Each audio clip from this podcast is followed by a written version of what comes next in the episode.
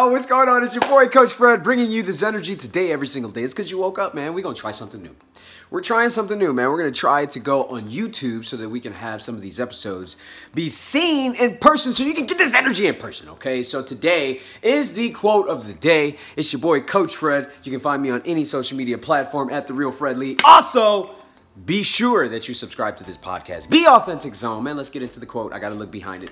Quote, sometimes you've got to take a step back to take a leap forward. Sometimes you got to take a step back to take a leap forward.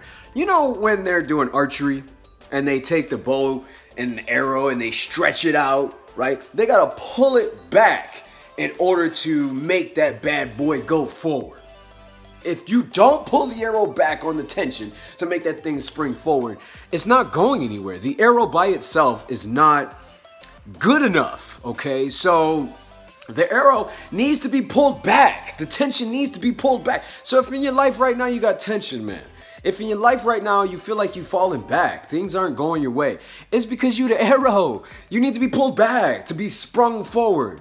Be willing to take these steps back because a lot of people don't like failing. And the biggest part about failure is you got to get pulled back to spring forward. So make sure that you take this attitude and thought in mind going forward from now on. It's your boy, Coach Fred. I love you. Be blessed. I will see you on the other side.